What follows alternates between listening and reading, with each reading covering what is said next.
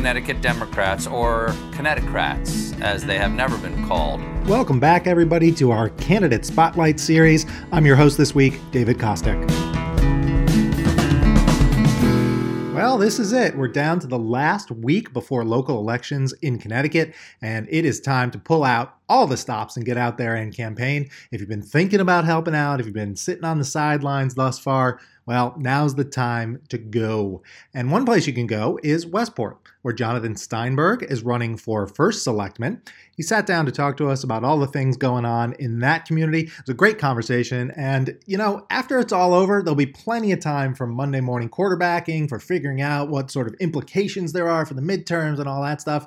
But right now, with eight days to go, we're looking for you to come on out and help. Best thing you can do at this point is uh, check out your local DTC, that's Democratic Town Committee, on Facebook or on the web, and uh, hit the contact button and, and reach out to help out. Um, we need all hands on deck. But right now, let's listen in to our conversation about Westport on Connecticrats, the CT Dems podcast. With just eight days to go until election 2021. Uh, people all over the state are campaigning hard, and Jonathan Steinberg is no exception. He's running for first selectman in Westport, and he joins us here today. How are you doing tonight, David? I'm doing great, but uh, how I'm doing is less of an issue than how you're doing. With, I, I, like I said, just over a week to the election. How are you holding up? Well, you know, uh, it's sort of like a test. Uh, at the end of the day, it comes down to what the voters decide. We run a good campaign. Uh, I will say that this is my second year campaigning in a row, having run for my state rep seat last year. And I've calculated going back to my last run for Westport's RTM, representative town meeting, this is my eighth election in 12 years. So you really got to want it if you're going to run that frequently. And I guess one of the attractive aspects of winning a first selectman's race is uh, that in Westport, it's at least a four year term. so that's true. All right. Other than the duration of the term, how does it compare to a legislative race to you? Does it feel the same?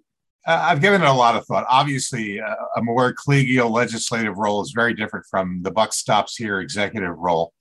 But uh, I think that my time in the legislature, particularly going through some challenging times, and I'm not just talking about the pandemic, but certainly that was a large factor.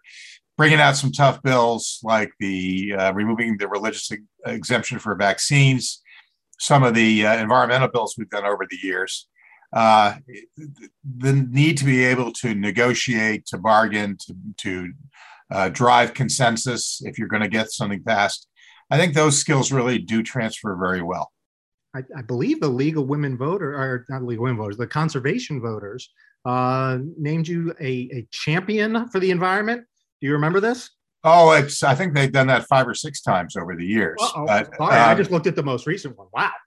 yeah, well, you know, obviously, uh, I come from a, an environmentally progressive community, so I started off not even being a leader, but with time, uh, it's one of the areas that I've really tried to steep myself in the legislature. Uh, in my case, it's a combination of both environment and energy policy, energy being perhaps the most obscure, abstruse uh, of all the uh, all the disciplines. Uh, but it's something I've taken great pride in trying to really drive down and understand well. And I'm very pleased that in coalition with a lot of uh, the the third party uh, uh, people, we have achieved quite a bit in the legislature in recent years. It's been a good run. Uh, most recently, getting the state water plan uh, created and uh, and and endorsed by the legislature, and having that implemented. But plastic bag and plastic straw bans, microbeads, hmm. um, fracking waste ban. Um, it goes on and on. It's been a nice run. So translate that down to switching gears and becoming a chief executive of a town. What is what does Westport need to do in terms of its coastal community? Obviously, there's waterways, there's uh, wetlands. What environmental issues are forefront in your mind that maybe have been overlooked or or definitely need attention now? It's a good question. And I do think it's common to at least a lot of the shoreline communities in Connecticut. Uh, Westport has experienced the impacts of sea level rise in our low-lying uh, properties along the coast, many of which are extremely expensive properties. We, when we talk Gold Coast and Westport, we're really talking about some pretty expensive real estate. But uh, they, they, they've uh, been hit hard by the storms. And now that we see them more regularly, there are real questions about how best to maintain and preserve shoreline housing and other critical infrastructure. And we also have problems since we have a major river running through our downtown, mm-hmm. uh, which is a tidal river in a large to a large degree. We've seen impacts in our downtown. And the more I talk to voters as I knock on their doors, the more I'm hearing about localized flooding and resilience issues as well, both because we have a lot of large homes, 6,000 square feet homes with huge roof lines and a lot of coverage that have uh, channeled torrents of water downhill to uh, pe- other people's basements, hmm. to the problems in some of our older homes where there are pipes under their properties the homeowners may not even know exist that probably haven't been maintained or cleaned in some time and may not even be sufficient bore to be able to handle the water that is now part of our severe storm reality. Uh, you know, we have a hazard mitigation plan as is required by the state, but there's no real conversation going on on what we should do about it. Yes, these are complicated and they can be very expensive, but this is a conversation I imagine every community should have. And I look at the town of Madison, Connecticut, that's already put together a resilience commission and, uh, and are at work coming up with a resilience plan for their community, uh, looking at various scenarios and trying to figure out how to protect people's homes, businesses, critical infrastructure. Westport needs to do that. And that's one of the things we featured in our campaign is to make sure that we have that conversation and make uh, some pretty smart strategic decisions for our, our long-term future you mentioned that the uh, river runs through downtown and the tidal nature of the river does affect downtown, but uh, uh, you know, what happens downtown is, is largely a function of the economy, right? So what are you seeing in downtown Westport that uh, gives you some hope for, for the coming years and what can be done better down there?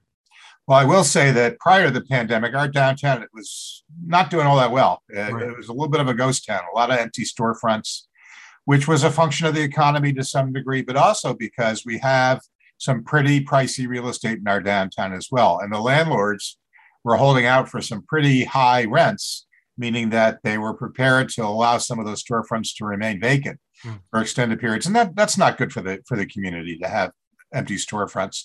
We're doing a little bit better now. Ironically, the pandemic has made Westport an extremely attractive community. We have all sorts of new families moving into town, many of whom uh, came directly from New York City, where they're looking for um, a different lifestyle. Many of uh, the people are, are working from home these days. They don't need to be in the city. So that has meant that, uh, uh you know, we're more attractive and some businesses have come here as well.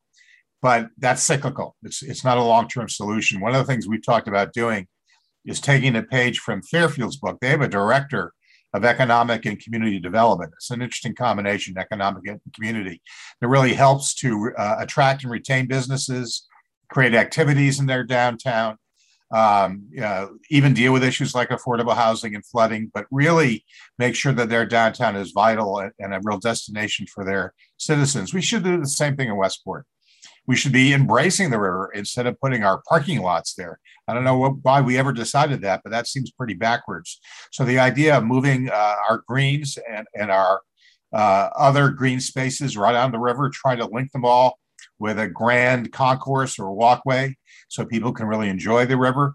Uh, we just got some federal funding to dredge the river, which is long overdue which might lead to some greater recreational boat traffic, maybe a, a shuttle between our downtown and our second downtown uh, of Saugatuck.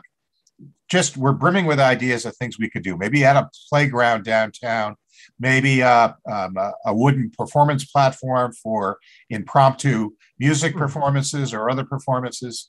Uh, there are just a lot of things we can do to make Westport a real hub, a real destination for our citizens. So it wouldn't be just a, another generic strip mall with high end retail. We'd have a lot more going on. You, you spoke of a lot of growth or, or a lot of new people moving to town. True in a lot of Fairfield County, a lot of Litchfield County too. But um, with more people comes more traffic. So uh, I know this has been sort of a centerpiece for you and something that people are really concerned about uh, in Westport and really along the, the adjacent towns as well. Um, what can be done about it? You know, this has been an emerging problem, as you say, not just in Westport, but uh, particularly in Fairfield County. We are the gateway to New England. We've got the Post Road, the Merritt Parkway, I 95, Metro North, all running through a pretty narrow um, neck in, in our neck of the woods.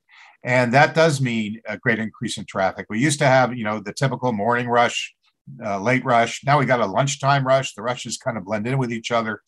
Uh, we have a lot of people in cars, uh, many of whom no longer are uh, uh, the, are feel totally safe in mass transit. We hope that changes. We're starting to see ridership on Metro North increase again, which is good. But there are a lot of cars on the road, and again, this problem predated the pandemic, but the pandemic has only made it more so.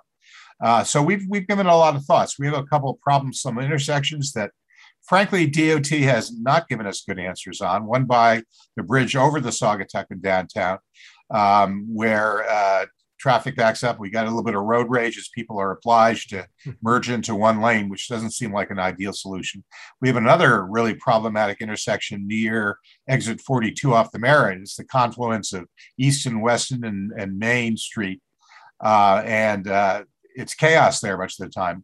So one of the things I would do, I you know I, have argued for it as a legislator on the transportation committee, but it takes the advocacy of the first selectman really to get DOT to pay attention. And they've got some other tools as well that we're not using, some smart technologies, smart traffic lights with built-in cameras that actually change the lights based upon actual traffic flow. Uh, some things we need to do to keep people safe.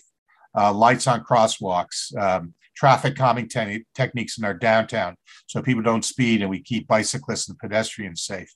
Uh, there's a lot we can talk about. All these things in the aggregate can mitigate traffic. No, no one thing is going to get it done. But one other thing we need to talk about when I was growing up in town, we used to have an effective mass transit system, uh, what we called the minibus, which meant that you know teenagers particularly could catch a ride from school downtown to various activities. We used to have a shuttle that went around to various activities after school.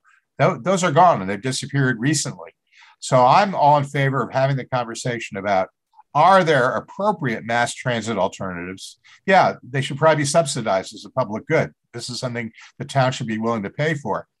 To benefit our young people, uh, to take people who might not need to take their car all the time, who might be able to get downtown or to Saugatuck or to Longshore or Compo, or maybe just to the grocery store or a medical appointment. Hmm. Uh, that's something we need to explore, particularly if we want to reduce our carbon footprint as well as actually reduce traffic. As I've uh, been keeping my eye on campaigns all over the state, I've looked at a, I, I've looked at a lot of campaign websites. If you look for the one person in Connecticut who has read the most campaign websites, you might be talking to him. And uh, one of the things that's unique to yours is, or if not unique, is is stood out for me is attention to developing the arts and supporting artists in Westport. Uh, talk a little bit about that. A, why you made that a focus of the campaign, and and what sort of ideas uh, you and your running mate Candace Savin are bringing to this race. Well, David, it doesn't really surprise me that we're kind of unique in that sense because Westport's a little unique in that sense. It may not be well known, but Westport has always been an artist colony. Even with all the corporate executive types, we have, uh, have a long heritage of supporting artists of all sorts. And it's been part of our culture uh, that we're very proud of. So, what we'd like to do in every way we can is embrace it and celebrate it uh, you know, a number of our, our retail establishments, restaurants, and stores have found ways to incorporate either exhibiting art or having some sort of performance spaces. We've used some of our empty storefronts for pop up art exhibits. There's just so much we, we can think about creatively, which makes sense with the arts, which can uh, basically both support artists and expose our citizens, particularly young people, to some of the uh, great alternatives we have in our community. We also have other aspects of the arts tradition that are manifest. The Levitt Pavilion, which plays free concerts all summer long. The Westport Country Playhouse, that has for generations uh, put on uh, shows of various types, including sort of have been the proving ground for shows that go to Broadway. Uh, the library is actually an information hub in many ways. We used to have a lot of movie theaters. One of the things I've talked about is trying to bring a movie theater back to our downtown because that's something that uh, brings people together as well in terms of love of film. So we have a lot of good uh, experiences with the arts over many generations. We want that to be available to all Westporters as well. And so we're uh, encouraging all sorts of interesting ideas on how we can make the arts more integral into everything we do. If you want to find out a little bit more about this and about the traffic and about the environmental and every other platform, uh, Jonathan Steinberg is running with uh, running mate Candace Savin. Their website, therefore, is steinbergsavin4westport.com. A little long, but if you Google it, uh, it's right there at the top. Um, and right there on the on the front page of the website and on your signs, it says Democrats for Westport Board of Selectmen. Your opponents do not call attention to their party, and uh, I find that significant.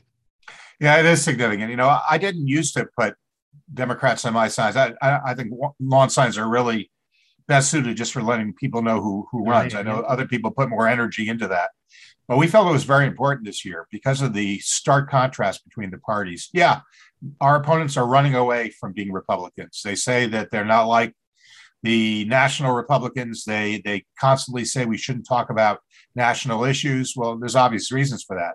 Uh, they don't look good when they're associated with their party. Whereas we're very proud to be Democrats. Uh, we think our values uh, jive nicely with the town's values uh, a belief in inclusiveness and diversity, sustainability, but also such things as uh, women's reproductive rights. Uh, you know, L- LGBTQ. I'm sorry if I've forgotten all the acronym. Um, sensible gun control, access to the vote, um, vaccines and science. All these things are now only associated with the Democratic Party, not with the Republican Party. And uh, perhaps the most uh, current issue related to that is a movement which I'm sure is certainly not unique to Westport, the anti critical race theory people who are anonymous in our community. They are. And we were very forthright when we first saw these lawn signs and the website that this is not our community. We're doing a DEI study in our Board of Education right now. Uh, we are very eager to have the conversation about how we teach our children the real history and prepare them for the real world and certainly not sanitize history. But uh, our opponents have chosen to be absolutely silent on this point. They have not denounced the fear mongering, the divisiveness of this anonymous group.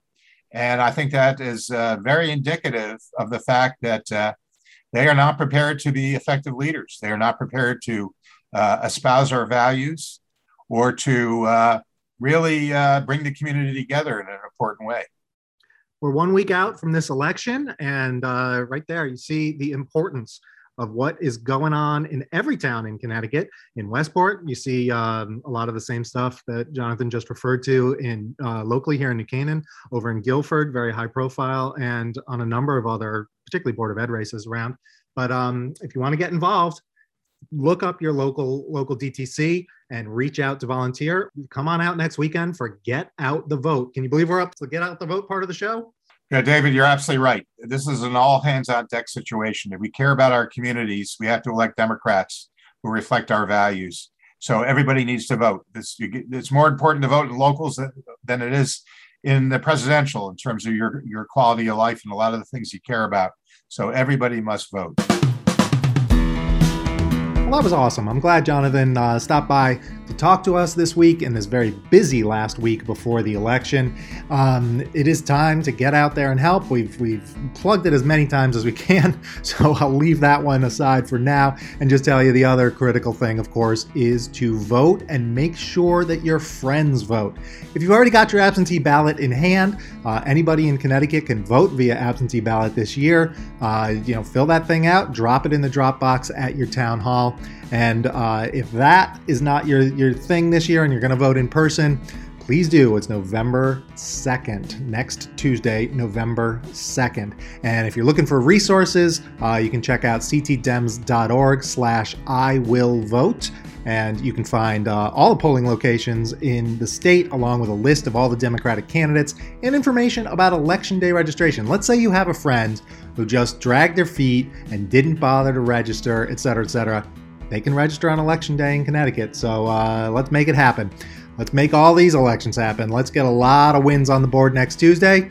Thank you for listening to this episode, and we'll see you out there on the campaign trail.